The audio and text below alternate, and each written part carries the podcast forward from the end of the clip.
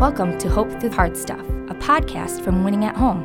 Please welcome your host, speaker, and award winning author, Steve Norman. Welcome back to Hope Through Hard Stuff. It's my great honor to have as my conversation partner today, Paul Caminiti. Paul is the co founder of the Institute for Bible Reading and has an amazing resource that he and his team have been working on that I'm going to ask him to share about in a moment. But, Paul, thank you so much for joining us today. Yeah, I'm delighted. Thanks, Steve. So, Paul, what is the Institute for Bible Reading, and and and how did that come to be? What what's the backstory there? Yeah, the short answer is that we're um, an action-oriented think tank that's working to change the way the world reads the Bible.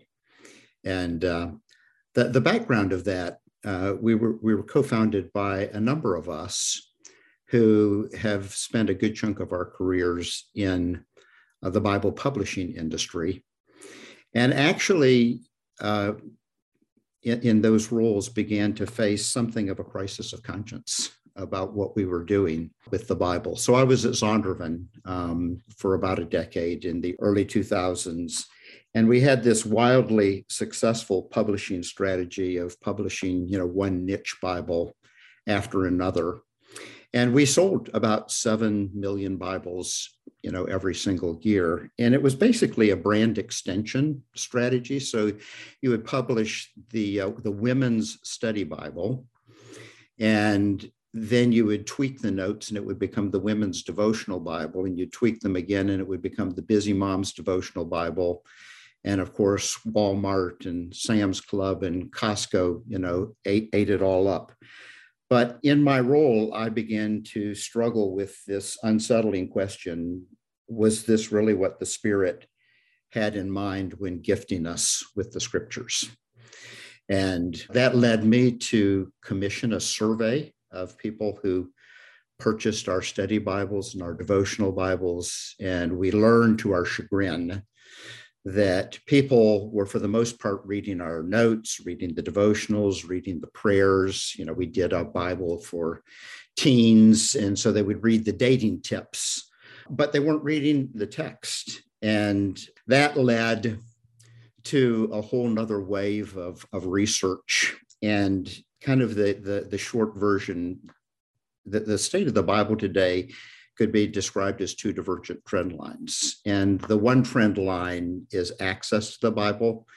And we're, we're doing remarkably there in North America. So uh, a couple of years ago, and the study showed that uh, the average household in North America, not the Christian household, but average household in North America owns 4.5 Bibles.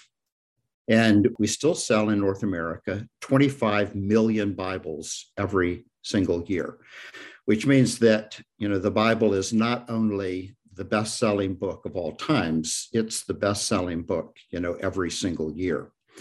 But the other part of that trend line um, is is the Bible reading trend line, and it's in free fall. Um, George Gallup began studying Bible reading trends in the mid 1980s. And we were able to extrapolate some of his numbers. And I still remember we were in the Bible bunker, which was kind of our dedicated room for trying to come to terms with some of these things. And somebody said, I, I just extrapolated those numbers. And it means that since 1985, we've been losing on average um, 700 Bible readers every single day.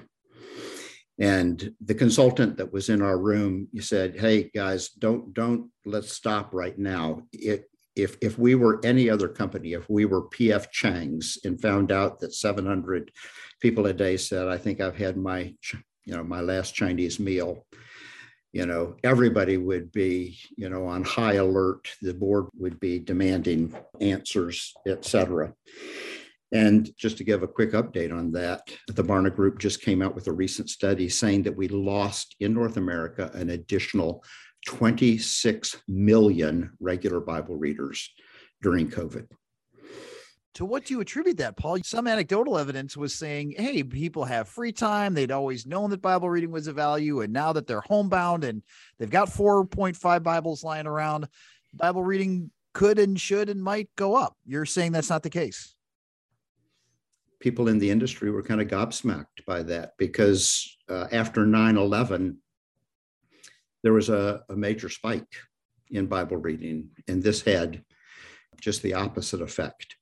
You know, I'm not a sociologist, so I, am not sure that I could completely unwrap all that. But I, I, do feel, Steve, like I have, like we have some bigger answers to why people um, are giving up on the Bible. And so, following, you know, kind of these unbelievable data points that we we uncovered about the bible which led us to this conclusion that we are in the middle of a silent crisis of bible disengagement. Christian sociologists some of them are saying we we have now entered into what we would call an era of bibleless christianity.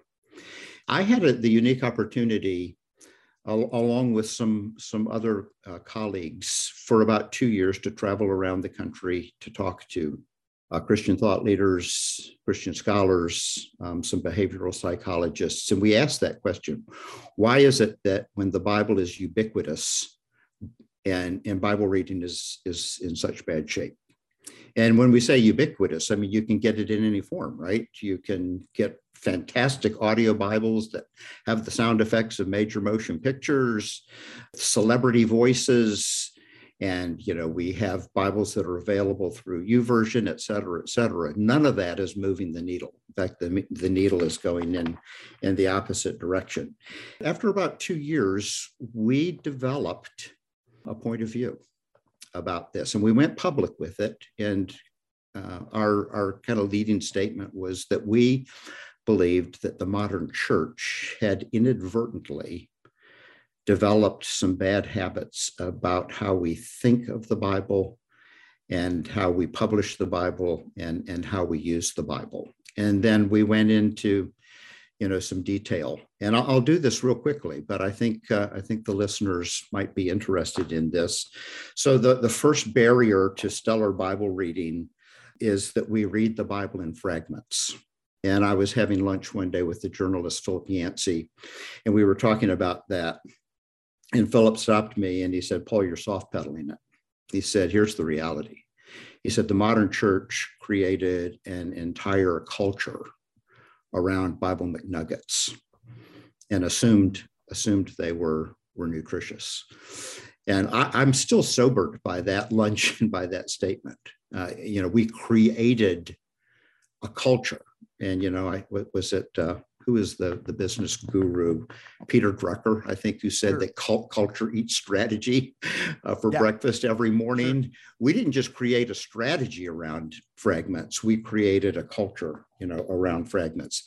And then we had a aha moment in the midst of all of that, um, as again we're we're interviewing scholars and Christian thought leaders, and that is that this fragmented reading did not um, happen in a vacuum, that it is a direct result of the fragmentation of the Bible text itself. And so that led us to doing, um, you know, some historical study on the modern Bible.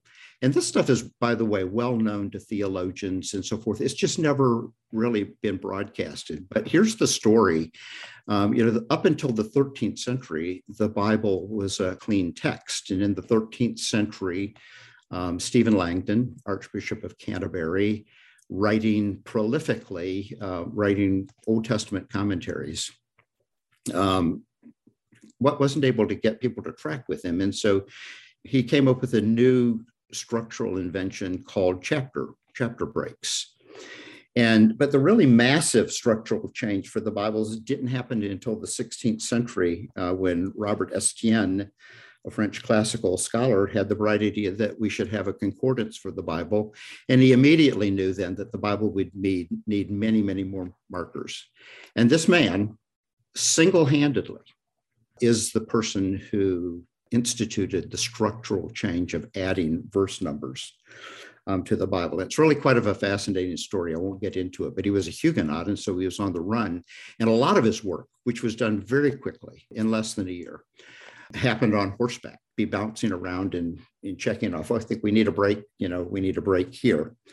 This innovation for the Bible would radically change the Bible's form, radically change the way we think of the Bible, radically change the way that we talk about the Bible and that we the way that we engage the Bible. And so, you know, overnight, um, a foreign paratext was layered over the Bible. And we like to say, and I, I you know, people say, well, that, that's a little radical, but this new form was something alien to the Bible. In you know biological terms, it was an exoskeleton, a skeleton outside the body. And you know, as, as one person kind of snarkily put it, uh, we took God's great epic story and turned it into you know thirty thousand scripturettes. When we think about why do people read the Bible in fragments? Well, because we offer it to them in fragments, and the, the way that they're visible to us, uh, e- even especially in the early days, um, you know, e- each verse was actually treated like a separate paragraph. Like these are standalone statements or standalone aphorisms that you can just take them by themselves and you can you know create your own own meaning around them. And of course the perfect storm was that it, at this same time when the verse numbers were added was when the gutenberg press uh, came came into being. And so now people could actually have their own bible and when they opened them up there they were with chapters and verses kind of dominating the the Bible uh, the Bible landscape, and we've had that now for for like five five hundred years. So uh, let me just give you the last two quickly. I sure. spent a lot of time on the Bibles. Uh, we read the Bible in fragments. The second barrier is that we read the Bible outside of its historical context, which is also directly related to the Bible's uh, fragmented form. Up until that time, the Bible's primary unit of engagement was, was a book. And so people would engage the Bible, you know, books at a time. And again, overnight, that primary unit of engagement became the verse. And at that point, context, you know, took a huge hit. So that for most people today, as one pastor said to me, uh, for my congregation, the Bible is a is a bag of beads without a string. And so they know the sayings of the Bible. Um, uh, a devout Christian knows about 13 by heart, but they don't know the big epic story of the Bible. So they they they climb individual trees, they eat the fruit of individual trees, but very few have taken a romp through the uh, through the big majestic forest. Then the last barrier to good Bible reading is that we read the Bible in isolation. So as we studied and as we worked on this, it became increasingly clear to us that the Bible, in its design, um, is a communal transformation book. And in the modern era, it's become, you know, a solo sport. And, you know, our lexicon tells us so. We have our private devotions, we have our quiet time none of which we should give up, but it all should be preparatory for a new practice within the church that we're not reading alone, but that we come together and that this is foundational to the life of the church that you have groups of people that are reading literally on the same page and then they gather together regularly to talk about what they've been reading and if you want to put you know a dollop of of cream you know, on the cake, then the, the senior leaders of the church preach on the same things that people are reading throughout the week. And we have hundreds of churches now across the world that are doing that. The results are fairly remarkable.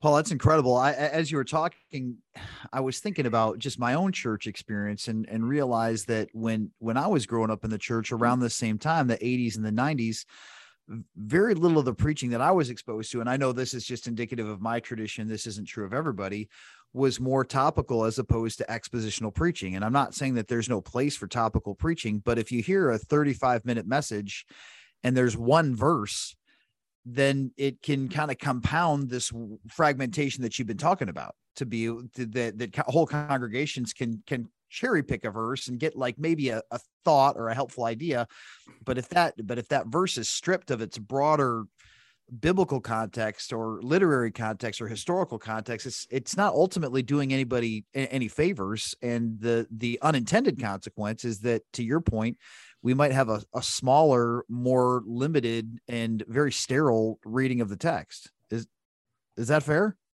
That's more than fair. I mean, I would I would put it this way: you used the term cherry picking, and we use the same the same term. Uh, we we like to talk about verse jacking, and yeah. um, and again, so oftentimes the speaker has a point of view already that they want to get across, and then they begin searching the text, right. you know, for something that would would support that.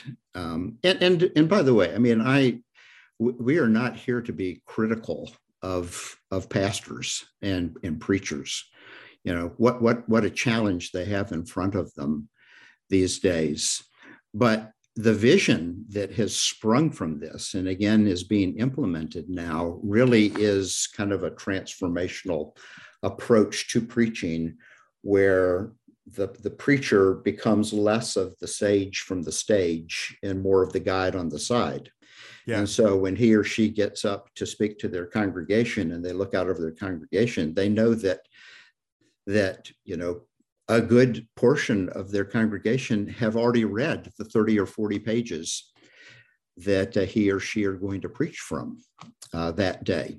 And that if the small group leaders have been properly coached, they've been sending questions that arise out of the group um, for for the for the pastor to address those things. And I get to visit some of these churches, and oftentimes I go in, you know, uh, undercover, and I'll stand in the foyer or I'll sit in my pew, and it's amazing, Steve, to hear people not talking about, you know, the Lions game later on this afternoon or whatever your your pro team is but they're they're literally standing around in groups talking about what they've read that week mm-hmm. and it's a game changer. For as much as is alarming and cause for concern you're you're seeing glimmers of hope. To, to talk talk to our listeners about why you're optimistic for how the tide might be able to turn when it comes to scripture reading and scripture engagement. Yeah let, let me let me give you something that's research based, and then let me give you something that's experiential. Um, research based, um, there was a study done uh, about five years ago now that with 80,000 churchgoers. And one of the questions that was asked was, What do you need most from your church? And it was a multiple choice. There were about 12 different choices better preaching, better band, better programming for kids, in-house amenities like coffee shops, you know, the usual suspects. But nine out of 10 people checked a little box that said this, help me understand the Bible in depth. Hmm. It was shocking. And as I get a chance to travel around the country and speak to pastors, uh, one of the things that I say to them, the people have spoken this this this survey, this study, this uh, is something that we should all all pay attention to. The follow up question was, is your church helping you do that? And only 19% said yes. So one out of hmm. five said yes, which is something that should be amazingly challenging and exciting for for the pastor exciting because that gap that's there 9 out of 10 says this is what i want only 1 out of 10 says our church is helping us, that gap is freighted with energy.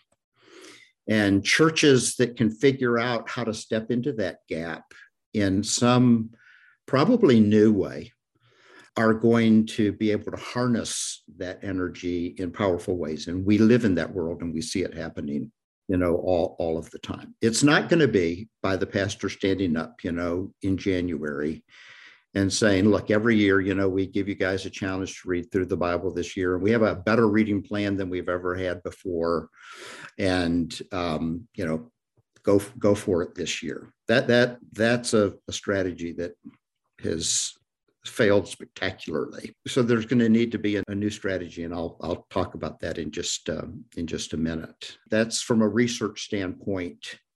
Um, it tells us that we have people that are sitting in our pews, and I think they're saying that we have finally come to the place where we realize that the major problems that we're facing in our families, in our society, in our church are not going to be solved by better programming. It's not going to be, you know, another interest group, you know, the motorcycle club from the church or the yoga club, uh, the softball team, the daddy daughter dances. All of those things may be good. Those may all be touch points, but those ultimately aren't going to save us and they they intuitively sense that that we have been giving the scriptures this amazing gift from the spirit we've been giving it a lick and a promise and that if we're ever going to be saved and I, I don't mean saved to go to heaven someday but saved in this life saved to a life of God honoring usefulness, then it's going to take a different kind of interaction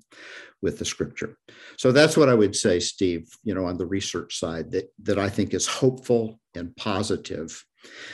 Uh, on the pragmatic side, we created an experience. We've actually created several experiences now, but our latest one um, is an experience that's kind of a foil then to reading in fragments, reading outside of context, and reading in isolation. And uh, it's called Immerse.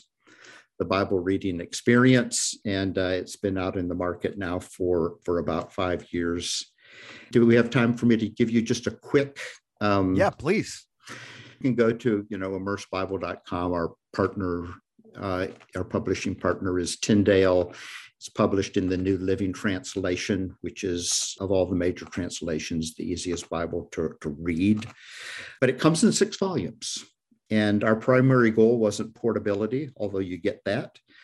But six volumes allows uh, a kind of paper and a kind of the scientific approach to better reading, font size, kerning, letting, all of those things that make it easier for us to read. You get that in six volumes. But there are six natural divisions, right, within the text. So you have what we have, what we call beginnings, which is the Pentateuch, and then the second section, what theologians call the former prophets. So Joshua through Kings. Then you have the poets, you have the prophets, you have Chronicles, which were the books written to Israel after they returned from the Babylonian exile, and then our New Testament we call, you know, Messiah. But what this does is that it really unveils the different literary genres which are in the Bible, which are oftentimes overlooked. And so people begin to learn to read Hebrew poetry, which is an amazing uh, invention.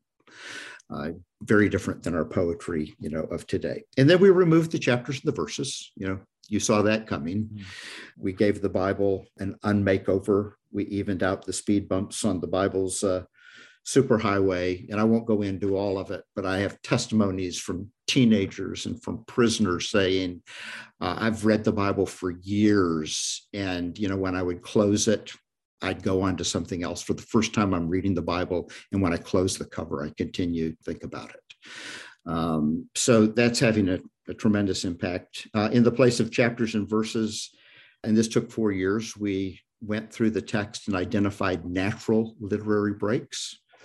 So I won't go into a lot of detail that way, but you know, Matthew isn't 28 chapters, it's five major teachings of Jesus, each, each which ends with some variation of the phrase, and after Jesus had said these things. So when you begin to read Matthew, you know, in light of those natural literary breaks, and by the way, probably people in that day said, hmm, five teachings of Jesus, we have five books of Moses, Maybe this guy is claiming that he's the new Moses. And then, then we put books in a better historic order, which is really a, another huge, huge change. And again, this is the kind of information that most of us are unaware of. And I was unaware of it for most of my years, frankly, as a pastor. Um, I, I, knew it, I probably heard it in a class, but it was just kind of like water off of a duck's back. So you'll see throughout that we changed the order. By the way, the order was never solidified until the printing press. up until the printing press, there were 47 different variations of the order. And so the printing press forced a standardization. And, and frankly, it wasn't a very good one. So in the New Testament, for example, Paul's books, Paul's letters, all bunched together, um, presented from the longest to the shortest. Romans is the longest, First Corinthians is the second longest. So no attempt to write them, you know, put them in a better historical order. So we built the New Testament around the four gospel pillars. So we started with Luke and Acts, volume one, volume two of Luke's historic treatise. Arguably should have been been left together, one fourth of the New Testament. But Luke was a traveling companion of Paul, and so then it's Paul's books in a better historic order. The second module is the Gospel of Mark paired with Peter's letters, because Mark was a disciple of Peter.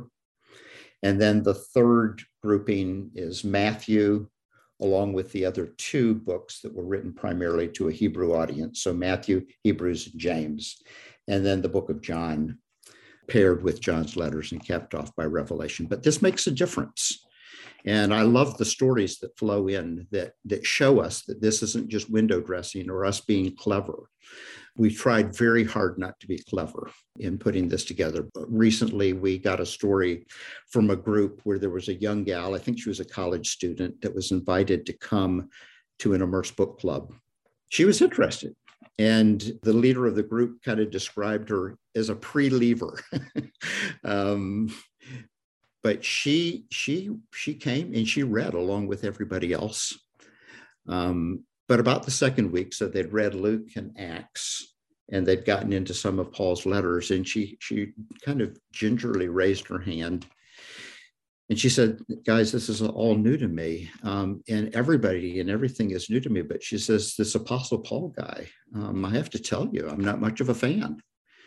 He seems a little bit like a bully to me."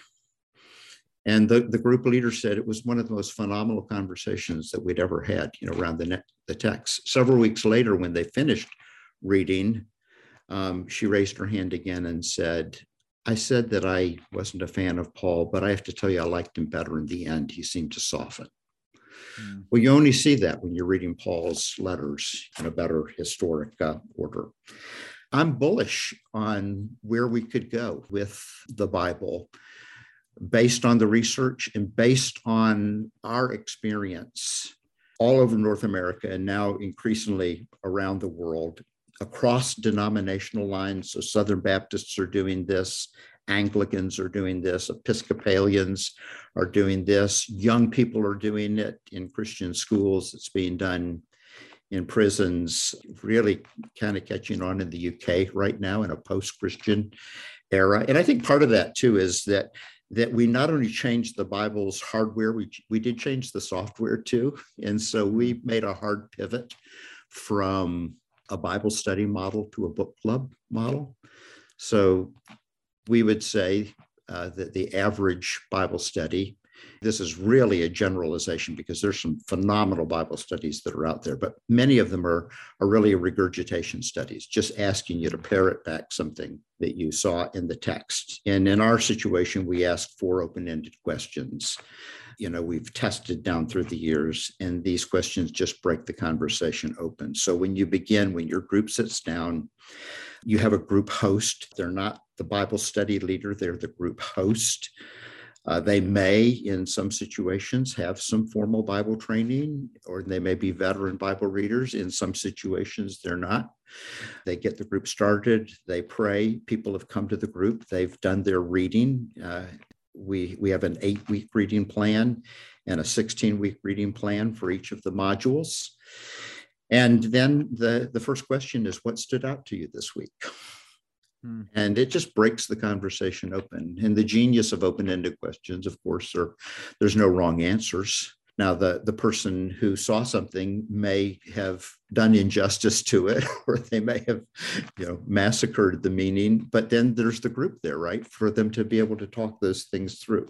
And then, you know, the second question is, was there something that confused you or troubled you? And that question um, opens up new vistas of, of conversation. And so, um, all, all of this together, we're seeing churches that are having revival like experiences their stewardship is improved. There are more baptisms. They have people that are coming, you know, to these groups from their neighborhoods that would never darken the doors of a church. We're seeing revival in pastors. I mean, I remember interviewing a pastor a while back who said, I've carried a little, a dark secret all my life. I don't really like reading the Bible. I study to preach.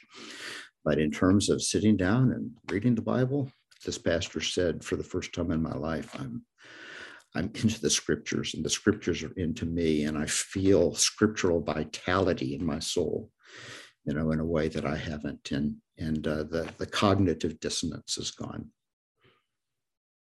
That's great. Well, Paul, thank you so much for the work that you're doing. For people who want to take a next step, if they're curious about Immerse or they want to learn more about the Institute, where, where should they go to get those questions answered? For the Institute, Institute for Bible Reading.org. We know that's a mouthful. And then if you want to hear specifically about Immerse, you can go to immersebible.com and you know on each of those sites there's stories uh, you know this is stuff that that can be purchased anywhere. Uh, we, we did have and this will sound like bragging probably because it is but uh, um, in in in uh, this year in 2022 uh, immerse won the gold medallion book of the year award um, and we're excited for that primarily because of the publicity because Immerse mm-hmm. is really kind of still in a corner in some ways.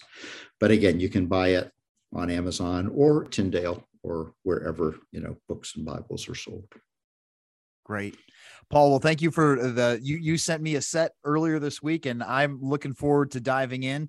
I've been a student of scripture for a long time, but just even even that anecdote that you told about the young woman watching Paul's tone evolve as she read his letters chronologically that that sounds like a, a really fascinating insight and I, I, look forward to walking that journey in her footsteps so thank yeah. you again for the great work that you and your team are doing yeah I, can i can i give a, a, closing word of encouragement to to, uh, to your listeners and, and steve thank you again for uh, for having uh, having us uh, on your show. And I think your show is about hard things, right? And it is what we've learned in our research is, especially people of faith, there's a lot of shame out there because mm.